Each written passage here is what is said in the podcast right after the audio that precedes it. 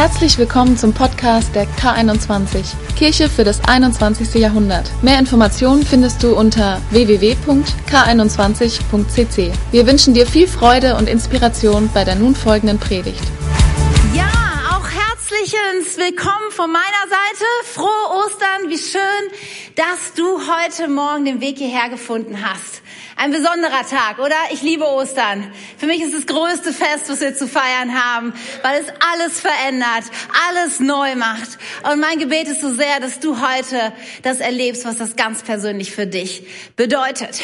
Ich weiß ja nicht, wir sind jetzt schon so ein bisschen äh, ein paar Monate ja im Jahr 2017 so unterwegs, ja, so mehr als ein Viertel haben wir ja schon geschafft.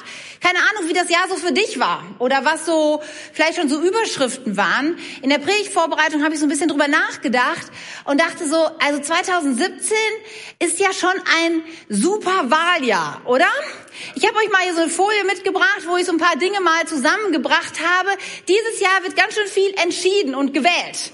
Ja, also wenn man so ins Ausland guckt, gerade heute ist ja dieses Volksreferendum in der Türkei, wo es um viel geht und wo wir gespannt sind, was das für Konsequenzen vielleicht hat.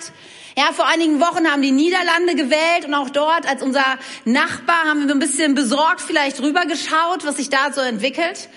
Ja, bald wird Frankreich wählen. Das ist auch die Frage, was dann so auf uns zukommt. Aber auch in unserem Land ist ja einiges an Wahlen, steht an und ist doch schon gewesen. Ja, wir haben im Januar, glaube ich, einen neuen Bundespräsidenten gewählt. Ich meine, wenn ich wir sage, ich weiß nicht, war jemand von uns anwesend oder beteiligt? Wahrscheinlich nicht. Ja, aber trotzdem ist es natürlich eine Wahl, die uns sehr direkt auch irgendwie beschäftigt. Also für mich zumindest ist es wichtig, wer unser Bundespräsident ist. Ja, und dann gibt es Landtagswahlen im Saarland, war es schon bald in Nordrhein-Westfalen, in Schleswig-Holstein. Und was uns alle natürlich angeht, Bundestagswahl im September, oder? Ein Wahlmoment, wo wir alle darüber abstimmen, was in unserem Land, wie es in den nächsten Jahren weitergehen soll. Nun weiß ich nicht, wie du so zu Wahlen stehst und ob du sagst, oh Mann, eigentlich, ich gehe da nicht regelmäßig hin. Ich bin ja dankbar dafür, dass wir in einer Demokratie leben und dass wir eine Wahlmöglichkeit haben. Und ich bin auch ein Stück weit so erzogen worden, dass es, ja, dass es eigentlich meine Pflicht ist, auch wählen zu gehen. Und ich mag dir das auch sehr ans Herz legen, aber darum geht es heute gar nicht so sehr. Weil bei so politischen Wahlen hat man ja wirklich manchmal den Eindruck, okay, was für einen Unterschied macht es? Was macht es, ob ich wähle? Ich habe mal bei meinen Recherchen, bei meinen Bildern, die ich da gesucht habe im Internet, ein anderes Plakat gefunden, was uns ermutigen soll zu wählen.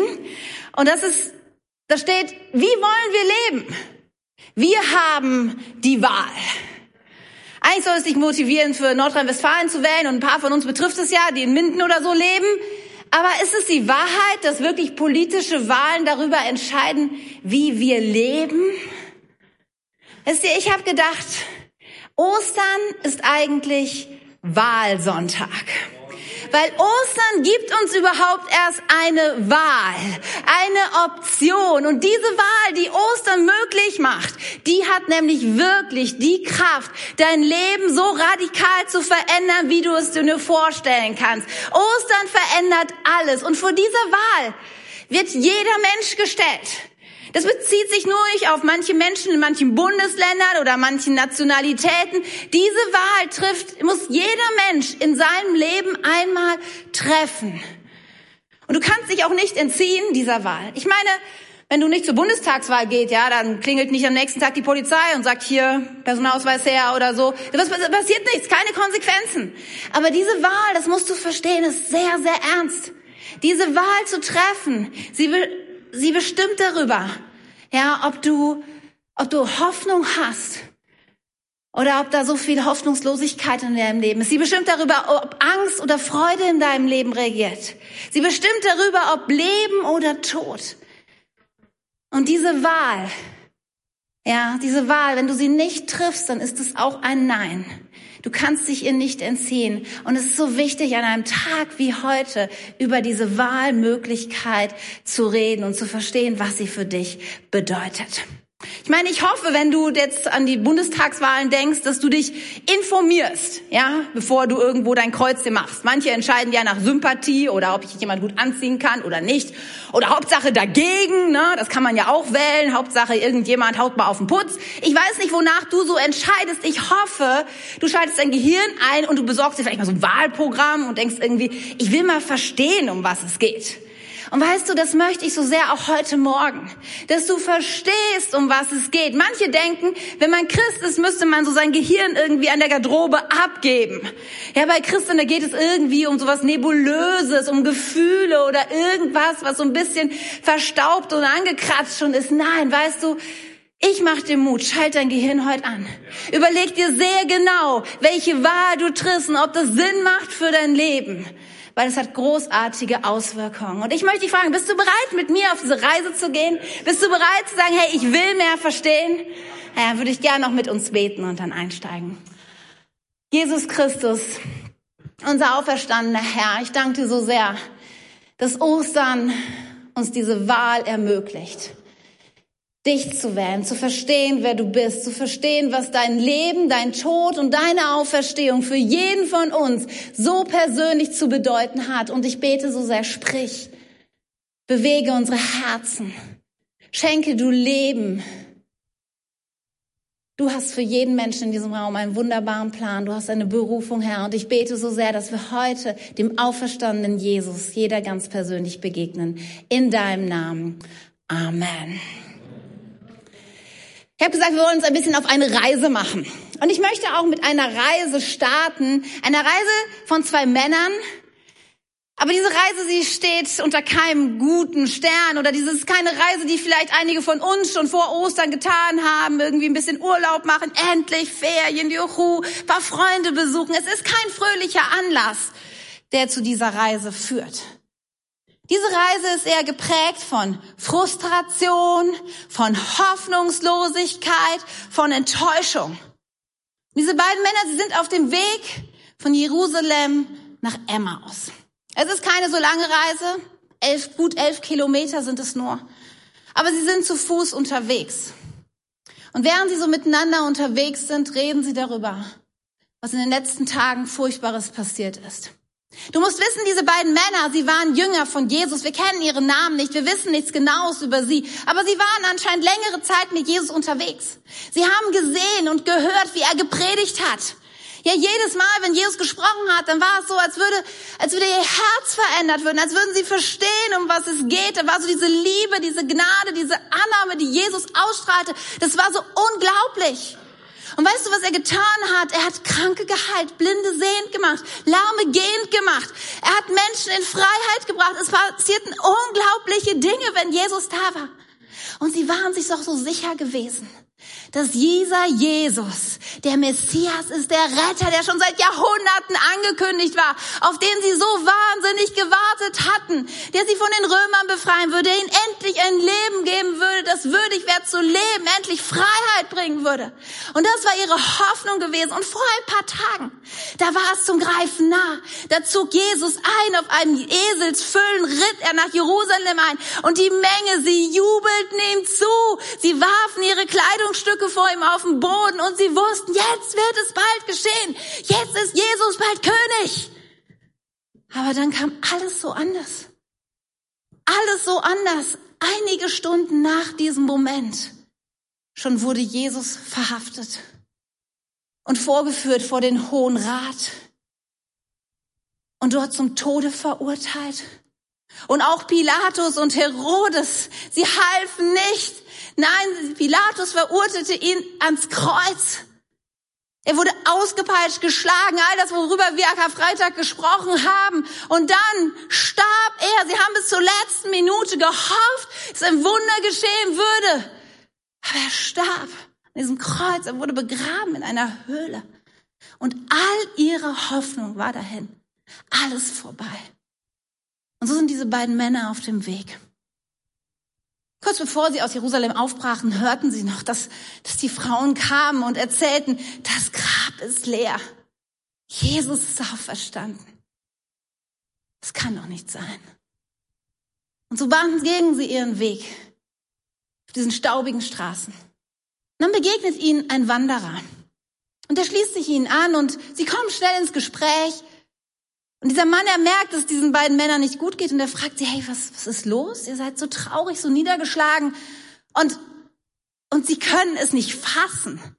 Ich meine, Wo hat dieser Mann gelebt in den letzten Tagen? Ja, es mag sein, dass Judäa so der letzte Winkel des römischen Reiches ist, das stimmt. Aber es waren so viele Pilger nach Jerusalem gekommen zum Passafest. Die ganze Stadt war voll und jeder wusste, was passiert war, dass dieser Jesus gestorben war, dieser Hoffnungsträger. Und alle redeten darüber, wie konnte es sein, dass er nicht wusste, um was es ging. Und sie fangen ihm zu erzählen wie großartig Jesus war, was ihre Hoffnung war, was sie erlebt haben und was passiert war in den letzten Stunden und Tagen. Doch dieser Wanderer, seltsam, er ist gar nicht entsetzt über diese Botschaft. Er hört ihnen zu und er sagt, aber, aber versteht ihr nicht? Versteht ihr nicht, dass all das passieren musste? Und er fängt an, ihnen die Schrift zu erklären von Mose bis zu Jesaja, ihnen die auszulegen und zu sagen, versteht ihr denn nicht, was hier passiert ist? Das Seltsame ist, dass diese beiden Jünger in diesem Moment eins nicht verstehen. Dass dieser Wanderer nicht irgendjemand ist, sondern der auferstandene Jesus persönlich, der ihnen begegnet in ihrem Weg, in ihrer Frustration, in ihrer Hoffnungslosigkeit. Aber sie verstehen es nicht und sie sehen es nicht. Und manchmal denke ich, ist es nicht genauso bei uns auch? Dass wir manchmal so auf, dem, auf der Reise unseres Lebens unterwegs sind, dass Hoffnungslosigkeit und Enttäuschung und Frustration und so der Alltagstrott. Ja, wir haben von der Auferstehung gehört, aber glauben wir daran? Und wir sind blind in unserer Hoffnungslosigkeit, in unserer Perspektivlosigkeit blind dafür, dass der auferstandene Jesus direkt neben uns steht, dass er mit uns redet, dass er mit uns ins Kontakt tritt. Kann es sein, dass es nicht so oft der Fall in unserem Leben ist, dass wir zwar um die Auferstehung wissen, aber nicht an sie glauben? Und weißt du was, das ist die Frage, die zentrale Frage heute Morgen für dich und für mich. Weißt du nur um die Auferstehung oder glaubst du an die Auferstehung? Weil es macht so einen Unterschied. Wisst ihr, unsere deutsche Sprache ist ein bisschen schwierig, weil sie trifft manchmal nicht das, was die Urgang, Ausgangssprache zum Beispiel des Neuen Testamentes eigentlich wirklich meint. Wenn wir von Glauben sprechen, dann meinen wir oft eine Vorstufe von Wissen, oder? Also wenn ich sage, mm, ich glaube, morgen regnet's. Das hat mir heute schon irgendjemand erzählt von euch, morgen soll schlechtes Wetter sein und ich habe auch schon mal irgendwo Nachrichten gehört. Es ist so eine Vermutung, ja. Also morgen glaube ich regnet's. Oder wenn du mich fragst, Katja, zwei mal zwei ist, mm, ich glaube vier. Ja, also es ist so vielleicht, ja. Also Glaube ist so der Vorstufe von Wissen. Es ist eigentlich nicht so, eigentlich ist Wissen für uns das Bessere, oder? Wissen, Fakten, das ist doch eigentlich entscheidend und Glaube ist so eher was Vages. Aber verstehst du, im Verständnis der Bibel und im Griechischen, in dem dieses Neue Testament geschrieben heißt, ist es ganz anders. Da ist Glaube vom Wesen her was ganz anderes als Wissen und das musst du verstehen. Das griechische Wort für Glaube ist Pistis. Es heißt sowas wie Treue, Vertrauen. Und das zugehörige Verb dazu, das beschreibt es so gut. Es heißt das Vertrauen auf etwas setzen, seine Existenz an etwas hängen, treu sein zu.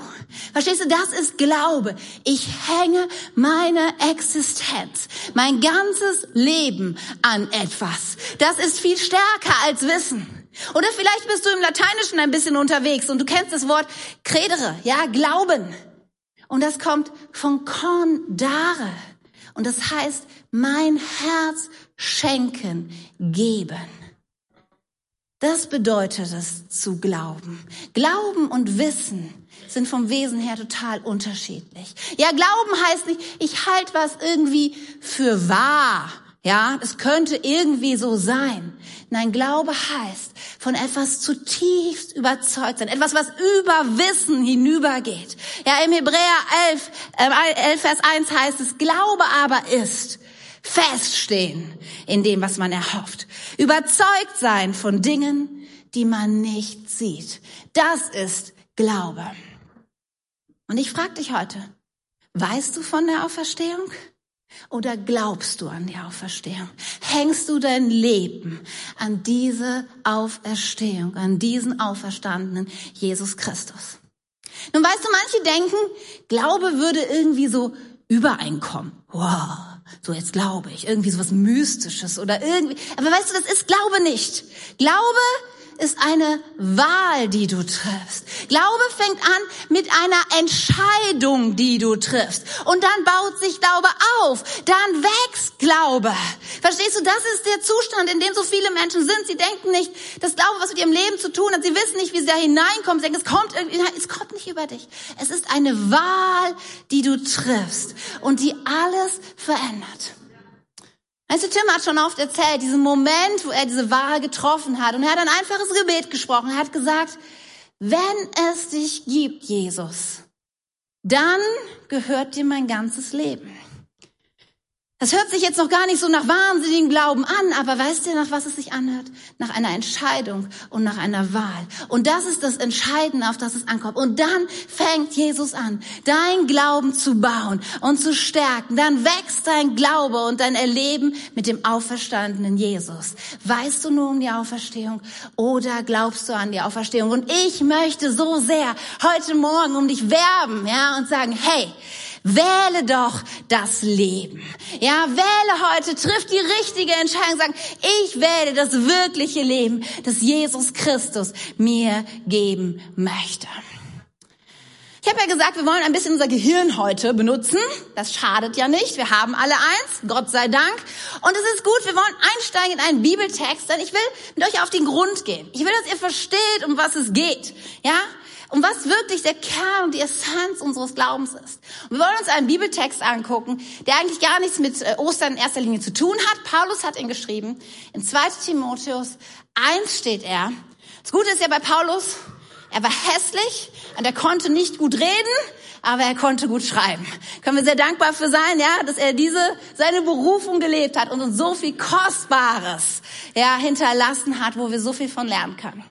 Und wenn du diesen Text mal anwerfst, keine Angst für die Bibelkenner unter uns. Sie sehen ja mal, ich weiß gar nicht, ob du weißt, was das mal bedeutet. Also oben ist die Bibelstelle und dann hinter diesem kleinen Strich steht immer so ein Kürzel. Vielleicht fragst du dich, was soll das eigentlich bedeuten? Das ist die Übersetzung. Und manche von euch schlucken vielleicht schon, weil sie gesehen haben, da steht ELB, das steht für Elberfelder. Das ist so unter den Kennern was, wo sie denken, oh Schreck, jetzt wird's kompliziert. Ja, es ist so ein bisschen schwierig zu verstehen und ich gebe euch recht, der Text, man muss mitdenken. Ja, sonst wird schwierig, aber dieser Text, er drückt so gut aus. Ja, ich, ich muss euch das heute bringen, weil es ist der Hammer, was dieser Text uns über Jesus Christus verrät. Seid ihr bereit? Gehirn an? Alles gut, okay. Denn Gott hat uns nicht einen Geist der Furchtsamkeit gegeben, sondern der Kraft und der Liebe und der Zucht. Kurze Anmerkung, Zucht kann man großartig auch mit Besonnenheit übersetzen.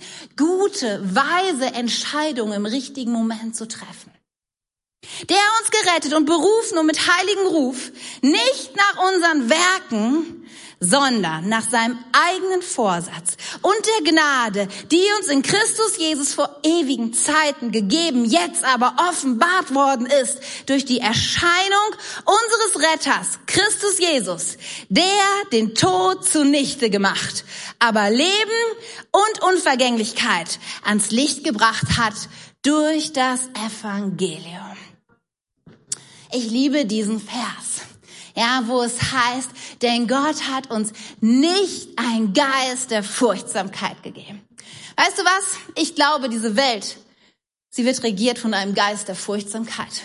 So viele Menschen sind gefangen in Ängsten, in Druck, in Sorgen, in Perspektivlosigkeit. Ja, du brauchst nur die Nachrichten anzuschauen, du brauchst nur dein Leben zu sehen und so viele Dinge ja, können uns Angst machen, können uns Sorgen machen. Und das ist keine Schwarzmalerei, sondern das ist Fakt. Ich glaube, da können wir uns nicht vor verschließen. Und das ist das Programm. Das ist eine Wahlmöglichkeit, die du wählen kannst. Sagen, ja, so möchte ich leben. Voll Angst, voll Sorge, voll Druck. Das ist das, was möglich ist. Definitiv. Aber wir lesen auch in diesem ersten Vers, dass es heißt, aber das ist gar nicht Gottes Plan für dich. Das ist gar nicht sein Wille. Weißt du, was sein Wille wäre für dich? Das ist Kraft, dass du in Liebe, dass du in Besonnenheit lebst. Ist das nicht eine großartige Aussicht, die wir haben? Ganz ehrlich, ich brauche jeden Tag Kraft, Liebe, Besonnenheit und noch eine extra Portion, weil ich es bin. Ja, bitte, Jesus, hilf! Ganz ehrlich, wenn du, jetzt mal ganz runtergebrochen, gibt es irgendjemand, der sagt, also ganz ehrlich, hier so Furchtsamkeit, Sorge, Druck, das liebe ich, das wähle ich. Wären wir doch, also es wäre doch, wären wir doch blöd, oder? Ich meine, jeder würde sagen, hey, Kraft, Liebe, gute Entscheidungen zu treffen, das ist, das ist meine Sehnsucht, oder? Und sagst du, ähm, vielleicht ein bisschen kurz gefasst, Katja, oder? Also irgendwie, wie, wie geht das, ja? Also wenn das jetzt wirklich die Wahlmöglichkeit ist, ja, dann, äh, wie funktioniert das denn? Und es ist gut, dass du fragst. Wir haben Karfreitag uns ja schon mit so ein paar Fragen an das Thema genährt und auch heute wollen wir tiefer gehen und einfach Fragen stellen. Es ist gut, wenn du Fragen stellst, ja? Stell Fragen, denk nach, damit du wirklich verstehst, um was es geht. Und die Frage ist ja, wie, wie ist es möglich? Wie kann ich in Kraft leben? Wie kann ich in Liebe und Besonderheit, wie komme ich da dran?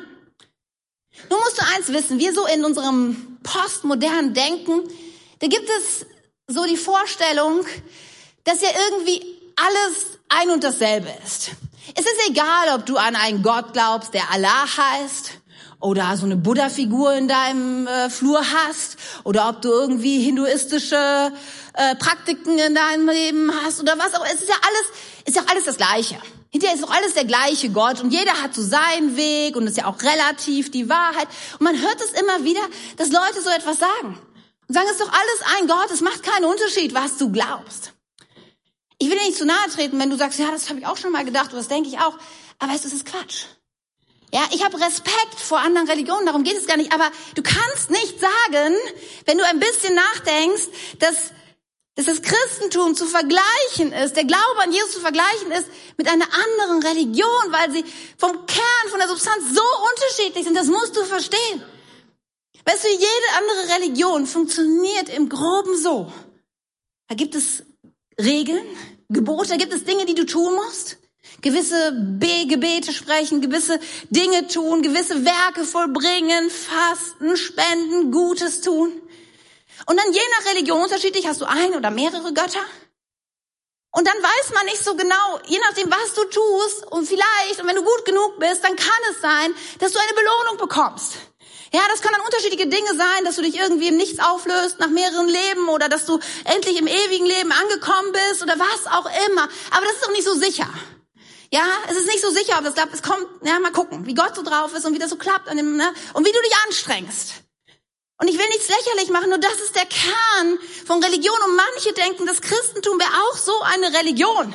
Von hier tu und mach. Und wir haben doch auch zehn Gebote. Und wenn du die alle befolgst, dann hat Gott die Checkliste. Und manchmal check, check, check, check. Und dann, okay, vielleicht reicht's. Nein.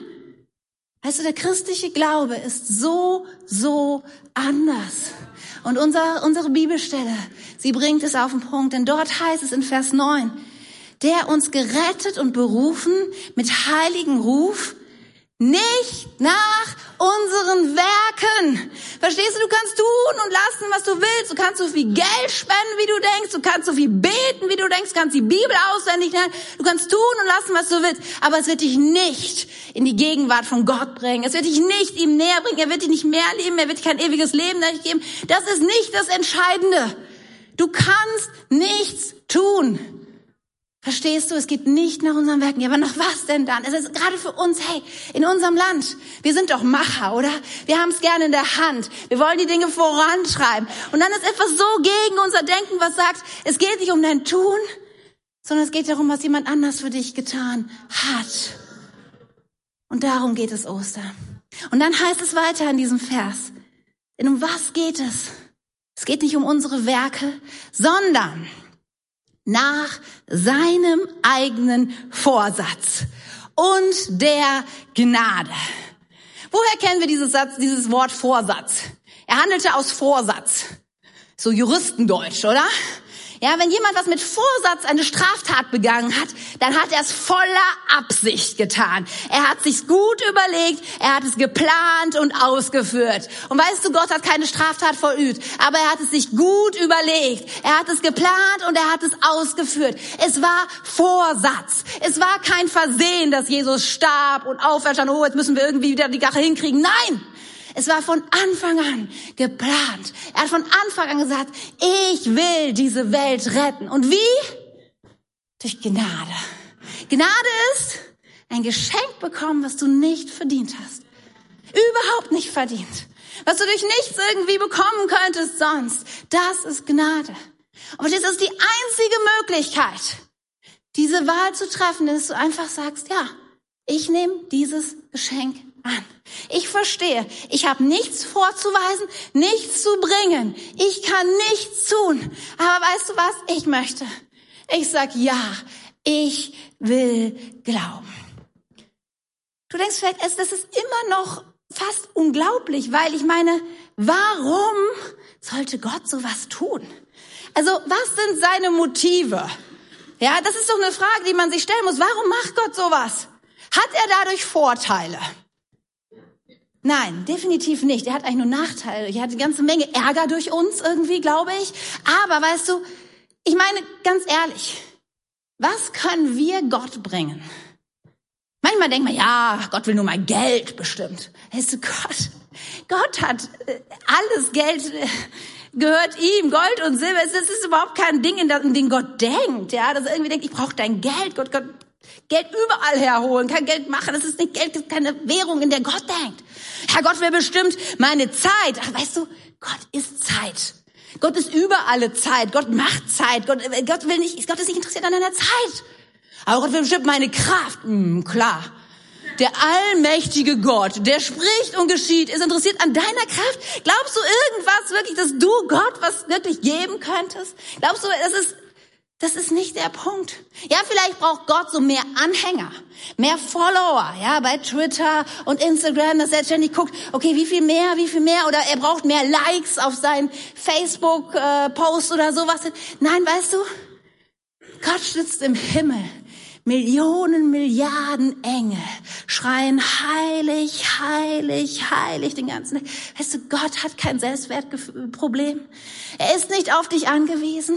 Aber weißt du was? Trotz allem ist er hier und er sagt, ich habe so eine Sehnsucht seit Anfang an mit dir in Beziehung, in Freundschaft zu leben. Weißt du, wie Gott die Welt geschaffen hat am Anfang?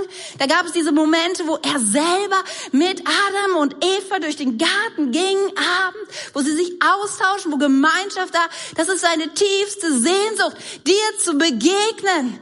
Du brauchst ihm nichts vorzuweisen, du kannst ehrlich sein, weil er dich liebt liebt. Er liebt dich, so wie du bist. Du kannst nichts bringen, er liebt dich. Und auch wenn dieser Vers so bekannt ist, ist die Wahrheit. Gott hat die Welt so sehr geliebt, dass er seinen einzigen Sohn gab, damit alle, die an ihn glauben, nicht verloren gehen, sondern das ewige Leben haben. Es ist Liebe, verstehst du? Und so viele Menschen laufen durch ihr Leben und wünschen sich so sehr, dass irgendwann mal jemand vor ihnen steht und sagt, ich liebe dich so wie du bist, bedingungslos. Und weißt du, wir sind manchmal so blind, weil dieser Jesus, er steht die ganze Zeit neben dir und er sagt genau das. Er sagt, ich liebe dich, so wie du bist, bedingungslos. Und ich bete so sehr, dass an diesem Morgen die Augen aufgehen für diese Realität dieses auferstandenen Jesus, der neben dir steht und dich liebt. Vielleicht denkst jetzt, ja, Liebe, wie passt Liebe aber mit diesem furchtbaren Kreuzestod zusammen? Wie, wieso musste denn Jesus überhaupt sterben? Ich meine, wenn Gott so Liebe ist, dann muss es doch irgendwie... Tim hat am, am Freitag schon die Hintergründe erzählt. Und das sind wichtige Dinge, die du wissen musst, dass da eine Schuld war, die getilgt werden muss. Aber ich möchte so sehr heute an diesem Tag der Auferstehung über die Auswirkungen sprechen, die das für dich und für mich hat. Weil weißt du was? In 2 Timotheus 1 steht es, dass durch diesen Tod und diese Auferstehung passiert ist. Denn da heißt es, er ist jetzt aber offenbart worden, ist durch die Erscheinung unseres Retters Jesus, Christus, Jesus, der den Tod zunichte gemacht hat. Er hat den Tod zunichte gemacht. Er hat den Tod zerstört. Ein für alle Mal. Ja, Paulus schreibt an aller anderer Stelle, da sagt er, Tod, wo ist dein Sieg? Tod, wo ist dein Stachel? Heißt denken wir, ey Katja, ich will dich nicht stören, aber der Tod ist immer noch Teil dieser Welt. Ich verstehe diesen Vers nicht. Weil ehrlich gesagt, wir, wir sterben alle, ja. Und auch wieder hilft uns unsere deutsche Sprache nicht so sehr zu verstehen, was Kern dieses, dieses Verses ist. Denn es ist die Wahrheit. Ja, wir sterben alle. Unser leiblicher Körper wird sterben, früher oder später. Das ist eine Gewissheit. Aber hier geht es um eine andere Dimension, nämlich um einen ewigen Tod. Ja, vor Ostern hattest du nicht die Möglichkeit, nach deinem Leben zu Gott zu kommen, zu ihm zu gehören. Da herrschte der Tod.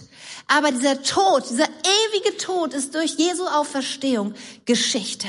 Es gibt jetzt die Möglichkeit zu sagen, ich werde nach meinem Tod erst ewige Leben haben und nicht im ewigen Tod sein. Weißt du, wenn wir diese Welt uns anschauen, diese Welt, sie ist Gottes Schöpfung, wunderbar gemacht. Oder wenn jetzt Frühling ist, wenn ihr rausguckt, wie die Natur erwacht.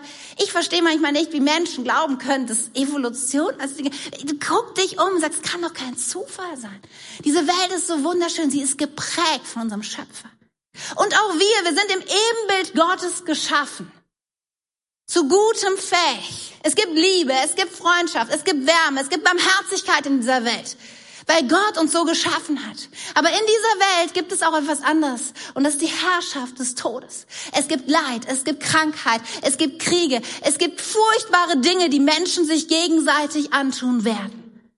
Aber irgendwann wird es einen Moment geben, wo es nicht mehr diese Mischung geben wird. Wo es nicht mehr diese Welt gibt, wo Gutes und Böses zusammen sein wird. Es wird einen Moment geben, wo entweder nur noch Gutes sein wird, nur noch Freude, nur noch Liebe, nur noch Barmherzigkeit, nur noch Gesundheit, nur noch Kraft, nur noch Licht sein wird. Und es wird einen Moment geben, wo es nur noch Dunkelheit, wo es nur noch Schmerz, wo es nur noch Verzweiflung, wo es nur noch Alleinsein gibt, wo nur noch Terror und Angst regiert. Das ist der ewige Tod. Das andere ist das ewige Leben. Und Ostern gibt dir die Wahlmöglichkeit zu sagen, wo willst du leben?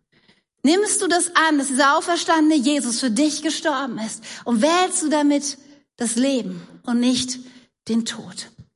Und denkst du vielleicht, aber ganz ehrlich, wenn dieser Jesus uns so liebt oder Gott uns so liebt, dann hätte er das doch für uns alle direkt buchen können. Ja? Warum diese Wahl? Ja, verstehst du? Weil Gott dich liebt. In dem Moment, wo er dir keine Wahlmöglichkeit gibt, in dem Moment, wo er sagt, alle auf die eine Seite, verstehst du, bist du eine Marionette hast du keinen freien Willen mehr. Und das musst du verstehen. Hey, wir sind doch stolz auf unseren eigenen Willen, oder? Wie oft sagen wir, aber ich habe das entschieden. Ja, und wie gut ist es, Gott hat es uns zugetraut, weil du kannst niemanden zwingen, ihn zu lieben. Ich kann nicht zu Tim sagen, du musst mich lieben, verstehst du? Es ist eine Freiwilligkeit. Die Liebe, Amen, ja, die ist, die es möglich macht. Nur Liebe macht nur freiwillig, Freiwilligkeit macht Liebe nur möglich. Und in Gottes Reich im ewigen Leben werden nur freiwillige Menschen sein, die das freiwillig für sich entschieden haben. Die Frage ist, weißt du nur um die Auferstehung oder glaubst du an die Auferstehung? Und sagst, ich treffe die Wahl für dieses ewige Leben. Nun, eine letzte Frage, bevor wir uns Ende kommen. Ja, aber Katja, ist denn dieser Glaube an, Jesus, hat dieser Glaube an Jesus dann nur Bedeutung für das Leben nach dem Tod? Ja, ist es sozusagen so eine Versicherung, die man irgendwie abschließt, dass es dann nach dem Leben irgendwie gut weitergeht? Weißt du, es ist, der Glaube an Jesus ist der beste Zustand zu sterben. Davon bin ich überzeugt. Aber der Glaube an Jesus ist so viel mehr der beste Zustand zu leben. Ja, und das ist mir eine Botschaft heute Morgen, denn es geht nicht nur darum, das ewige Leben zu wählen. Es geht auch darum, das Leben hier und jetzt zu wählen, und zwar das wirkliche Leben. In diesem Vers von vorhin, da heißt es in 2 Timotheus 1, Vers 10, jetzt aber offenbart worden ist durch die Erscheinung unseres Retters Christus Jesus, der den Tod zunichte gemacht, aber Leben und Unvergänglichkeit ans Licht gebracht hat durch das Evangelium. Ja, Jesus hat das Leben gebracht. Verstehst du? Und du sagst, ja, Katja, also ich habe mir schon länger und ich lebe und mein Herz steckt. Und schon wieder, versteht ihr, dieses Wort meint nicht, dass du atmest, dass du deine Vitalfunktionen alle noch funktionieren. Das meint dieses Wort nicht. Dieses Leben heißt Zoe im Griechischen. Und es bedeutet, Leben zu haben, was Gott dir geschenkt hat. Ein Leben von ganz besonderer Art. Ein Leben in Erfüllung. Jesus selbst einmal, er sagt einmal in Johannes 10, Vers 10, ich aber bin gekommen, um ihnen das Leben in ganzer Fülle zu bringen. Verstehst du, wir sind nicht ein Club von Menschen, die irgendwie warten darauf, dass sie sterben und dann bei Gott sind. Wir sind ein Club von Menschen, die sagen, wir lieben es zu leben und wir leben ein Leben mit Bestimmung, in ganzer Fülle. Und ich glaube, dass in so vielen Menschen eine Sehnsucht ist, dieses Leben zu haben. Wie viele Menschen leben Tag für Tag? Irgendwie ein Leben von Bedeutungslosigkeit. Ja, 80 Jahre, wie auch immer. Bisschen arbeiten, bisschen Freizeit, endlich Urlaub, wie schön. Ja, ein paar Kinder, Familien hätten, bisschen Streit mit den Nachbarn, aber geht. Und du lebst so vor dich hin. Manchmal denke ich, so viele Menschen sind wie lebendig begraben. Aber weißt du, heute ist ein Tag der Auferstehung. Heute ist ein Tag, wo du sagst, ey, ich will wirkliches Leben. Ich will mich nicht länger zufrieden geben mit irgendwie so einem billigen Kopie von Leben. Ja, ich atme, aber weißt du, ich will mehr. Ich will nicht nur atmen. Ich will nicht nur irgendwie Impuls spüren. Ich will leben für was, was Bestimmung hat. Und weißt du das? Das ist das, was Jesus dir sagt. Er sagt, es gibt noch so viel mehr zu entdecken, weil ein Leben in ganzer Fülle ist ein Leben in Bestimmung. Ja, weißt du, Gott hat dir so viel gegeben. In diesem Text heißt es, du bist gerettet und berufen. Gott hat dich gesehen, er hat dich gemacht, so wie du bist, mit deiner Persönlichkeit, mit deinen Gaben. Und er gibt dir noch so viel mehr, was du tun kannst. Da sind Abenteuer und Pläne vorbereitet für dich.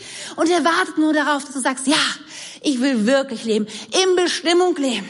Und weißt du, immer wenn Menschen diesem auferstandenen Jesus begegnen, dann verändert sich was. Kolossal. Ich meine, diese Jünger auf dem Weg nach Emmaus, mit Blindheit geschlagen in ihrer Hoffnungslosigkeit, sind sie den ganzen Tag mit Jesus unterwegs. Sie erkennen nicht, Jesus selbst ist bei ihnen.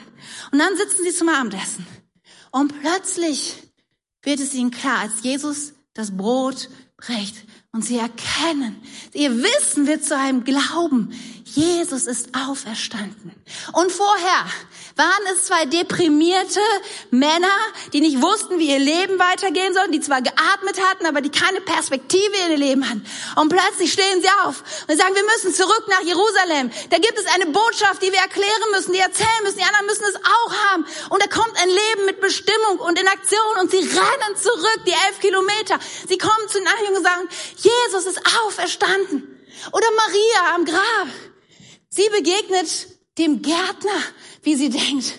Und sie ist so am Boden zerstört und sagt, wo hast du ihn hingelegt? Wo ist er? Sie weiß, das Grab ist leer, aber sie glaubt noch nicht. Und dann spricht Jesus zu ihr. Und aus ihrem Wissen wird Glauben. Und plötzlich verändert sich diese Frau total. Plötzlich ist alle Trauer weg, alle Kraftlosigkeit weg, alle Perspektivlosigkeit weg. Plötzlich ist da Hoffnung und Kraft und Liebe und Bestimmung. Und sie rennt zurück zu den anderen Jüngern und sagt, ihr müsst es wissen, ihr müsst es wissen. Jesus lebt. Merkt ihr? Immer dann, wenn du dem Auferstandenen begegnest, verändert sich was in deinem Leben. Es kommt wirkliches Leben, Leben in Bestimmung. Aber es ist noch nicht alles. Leben in ganzer Fülle heißt auch Leben in Gemeinschaft. Ich meine, guck dir diese Emmaus-Jünger an. Was tun sie? Frustration, Hoffnungslosigkeit, Perspektivlosigkeit und was tun sie? Sie verlassen den Ort der Gemeinschaft, den Ort der anderen Jünger und sie drehen sich um und gehen nach Hause, nach Emmaus. Und so oft sind wir es auch, oder? So oft sagen wir, sind so einsame Wölfe, oh, ich muss selber in meinem Leben Kraft kriegen. Es ist so schwierig mit anderen Menschen. Oh, ich ziehe mich zurück. Lieber wähle ich die Einsamkeit. Ich will nicht verletzt werden. Ich weiß nicht, ob andere damit umgehen können. Wahrscheinlich bin ich der Einzige, der so ein Problem hat. Aber weißt du was? Leben in ganzer Fülle heißt Leben in Gemeinschaft. Heißt Leben mit anderen teilen. Und in dem Moment, wo den Jüngern, diesen Emmaus-Jüngern klar wird, der Jesus ist auferstanden, wo sie glauben. Was tun sie? Sie gehen wieder zurück zu dem Ort der Gemeinschaft. Sie gehen wieder zurück zu den Jüngern. Weißt du was? Und ich möchte so Mut machen. Bleib nicht alleine. Bleib nicht alleine. Weißt du, Lebensveränderung passiert immer im Kontext von Beziehungen. Davon bin ich überzeugt. Zieh dich nicht zurück. Leben in Fülle bedeutet, Leben zu teilen. Diese Woche hatte ich zwei Gespräche Das eine war mit einer Person, die gerade durch eine schwierige Situation geht. Krankheit, es ist unklar, wie es so weitergehen wird. Aber was die Person mir gesagt hat, war, weißt du was, Katja, ich weiß nicht, wie es weitergeht. Es ist wirklich schwierig, aber eins weiß ich, ich bin nicht alleine. Es gibt so viele Leute hier aus der Gemeinde, die mich ermutigen, die an meiner Seite stehen. Und es gibt mir so viel Kraft. Du musst nicht alleine sein, verstehst du? Eine andere Person hat zu mir gesagt, weißt du, ich bin hier hingekommen in die Gemeinde. Und ich wusste nicht, was meine Berufung und Bestimmung war. Aber durch die Gemeinschaft mit den anderen habe ich verstanden, was meine Bestimmung ist. Habe ich verstanden, wozu Gott mich gemacht hat. Ich bin hineingekommen, hineingewachsen in das, was mein Leben ausmacht. Und ich bin so dankbar dafür. Und weißt du was? Es ist eine Wahl, die du treffen kannst, zu sagen, ich lasse mich einbauen als ein lebendiger Stein in diesen Tempel. Ich will mich pflanzen in Gemeinde. Ich will mich verbinden mit anderen und gemeinsam erleben, was für einen Unterschied macht. In guten wie in schlechten Zeiten. Du bist nicht geschaffen worden, um allein zu leben. Und das Leben in ganzer Fülle. Er ist ein Leben in Gemeinschaft. Und wenn du heute Morgen hier bist, dann sage ich dir, hey, zieh dich nicht zurück. Such die Gemeinschaft. Und ein letzter Punkt. Das Leben in ganzer Fülle. Es bedeutet ein Leben in und trotz aller Herausforderungen. Haben Christen es irgendwie einfacher oder haben Christen weniger Probleme? Werden Christen nicht krank? Haben Christen keine finanziellen Probleme? Ja, haben die keine Arbeitslosigkeit? Nein. Es trifft uns genauso, weil wir in einer gefallenen Welt leben. Weil wir hier unter einem Einfluss stehen, der nicht gut ist. Verstehst du? Das ist nicht meine Message heute. Entscheid, die trifft diese Wahl und dann wird alles easy. Aber weißt du was? Du darfst nie vergessen, in den Situationen, wo dein Leben Achterbahn fährt, wie du, wie diese Jünger, Ihr Leben war ein Scherbenhaufen und alle Hoffnung war zerstört. Da musst du eins wissen. Der auferstandene Jesus ist neben dir. Und er hat den Tod zunichte gemacht. Er hat etwas viel Größeres besiegt. Viel Größeres besiegt als die Herausforderung, die jetzt vielleicht gerade in dein Leben hineingekommen ist und dich bedroht. Unser Jesus Christus ist größer und stärker und er bleibt der Sieger in Ewigkeit. Und ich kenne so viele Momente in meinem Leben, wo die Wellen um mich geschlagen sind. Und wo ich erst blind war und dachte, warum passiert das? Jesus, wo bist du? Und dann erinnere ich mich an die Auferstehungskraft. Und dann gehen meine Augen auf. Und dann sehe ich den Jesus, der neben mir ist, auferstanden und herrlich. Und seine Kraft hat den Tod zerstört. Seine Kraft ist größer, er hat Stärkeres zerstört, als was gerade in meinem Leben mir Probleme macht. Und dann gibt es diesen Moment, wo ich meine Wahl treffe und sage, Jesus, vertraut dir. Ich lege meine Hand in deine Hand. Und ich lebe ein Leben in ganzer Fülle, in und trotz aller Herausforderungen. Psalm 27 heißt es, der Herr ist mein Licht und mein Heil. Vor wem sollte ich mich fürchten? Der Herr beschützt mich vor Gefahr. Vor wem sollte ich erschrecken? Denn der Sieger über Hölle, Tod und Teufel ist mein Freund. Ich habe eine Wahl getroffen und ich, ja, ich werbe so um dich und sag, hey, wähle du auch das Leben, das wirkliche Leben. Nicht nur einfach atmen, nicht nur einfach irgendeinen Job machen, sondern das wirkliche Leben. Ein Leben in Bestimmung, ein Leben in Gemeinschaft und ein Leben in und trotz aller Herausforderungen. Das ist das Angebot. Das ist die Wahlmöglichkeit, die Ostern dir bietet. Und ich hoffe, ich konnte dich mitnehmen auf diese Reise. Und es ist eine völlig freiwillige Sache. Weißt du, Gott macht keinen Druck und sagt, entscheide dich, mach das, tu das. Es geht um Freiwilligkeit. Und auch ich, ich kann dir das nur, weil ich davon überzeugt bin, dass es nichts Besseres gibt. Ich kann dir diese Wahlmöglichkeiten aufzeigen. Aber du musst deine Entscheidung treffen. Und ich will sagen, es ist eine ernsthafte Entscheidung, die gut überlegt werden muss, aber die, die so viel in deinem Leben verändert, die alles verändert. Und ich weiß, viele von uns haben diese Entscheidung schon teilweise vor Jahrzehnten getroffen, oder? Viele von uns sind hier und sagen, ja Katja, von dem, was du redest, das kenne ich, das weiß ich. Ich möchte euch mal bitten, ich habe auf eurem Platz so kleine Karten gelegt. Habt ihr gefunden, ihr müsst mal willen. Nimm mal jeder euch so eine Karte in die Hand.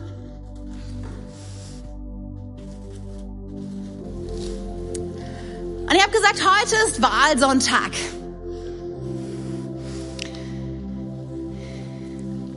Wenn du vor, vielleicht vor Jahrzehnten, vielleicht vor ein paar Monaten, wann auch immer, wenn du, wenn du diese Entscheidung, diese Wahl schon mal getroffen hast, dann möchte ich zu dir sprechen, jetzt besonders. Und ich möchte dich bitten, dich mal daran zu erinnern, wie das war.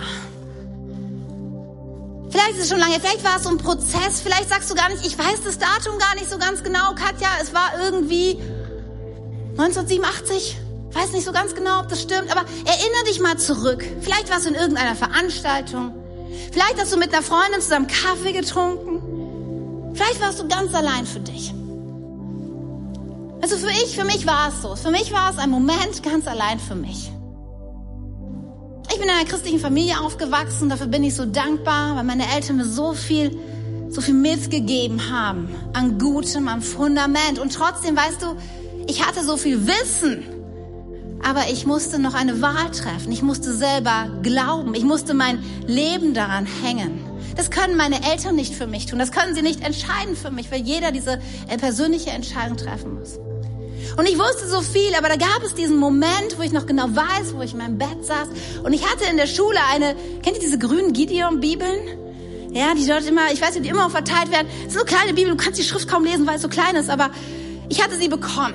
Und ich wusste so viel eigentlich auch. Und, aber eins war ich mir, ich war mir nicht sicher, ob ich wirklich ein Kind Gottes bin, ob ich wirklich die Ewigkeit bin. Und ich wollte gern Sicherheit haben. Ich wollte gern, dass Jesus nochmal richtig ordentlich sagt.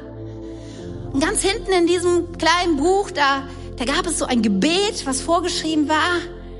Und dann war da so ein Feld, wo man das Datum und seine Unterschrift drunter setzen konnte. Und ich weiß noch, wie ich in meinem Bett saß und dachte, jetzt Katja, jetzt machst du's.